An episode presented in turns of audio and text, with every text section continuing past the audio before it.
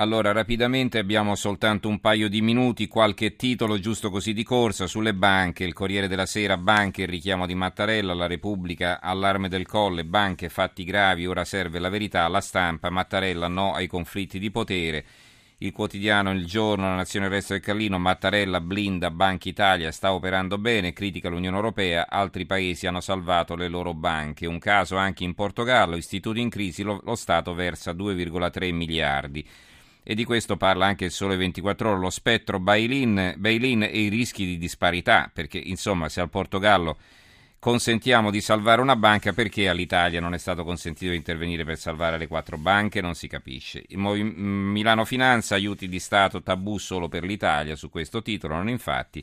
Il messaggero, banche, richiamo di Mattarella, il fatto quotidiano invece sulle indagini, CSM, le prove sul conflitto di interessi del PM di Banca Etruria, è consulente retribuito del governo, non gratuito come dice lui. Quindi questo qui è uno scoop del Fatto Quotidiano che ha scoperto che in realtà, almeno da quel che dicono, questo consulente, questo magistrato viene pagato e non è un consulente gratuito.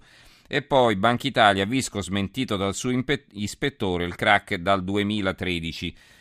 Il giornale bomba Coop sui risparmi, in ballo 12 miliardi, in Friuli un doppio crack sulle spalle di 20.000 pensionati, ma i clienti nel paese sono 1,3 milioni. E questo è un altro scandalo che era stato già lanciato qualche giorno fa dal piccolo, vi avevo letto i titoli, ma che vediamo adesso ripreso dal giornale, ma in questi giorni non aveva più riparlato nessuno.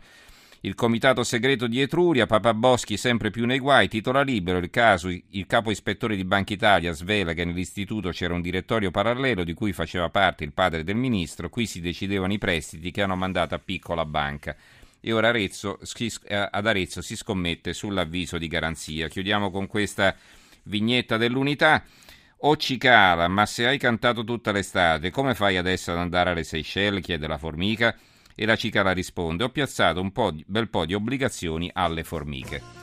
Grazie allora per averci seguito, grazie ad Emiliano Trocini che ha curato la parte tecnica, Gianni Grimaldi in regia, Giorgia Allegretti, Carmelo Lazzaro e Giovanni Sperandeo in redazione. Linea all'Italia che va condotta da Daniel Della Seta, noi ci risentiamo domani sera. Grazie a tutti e buonanotte.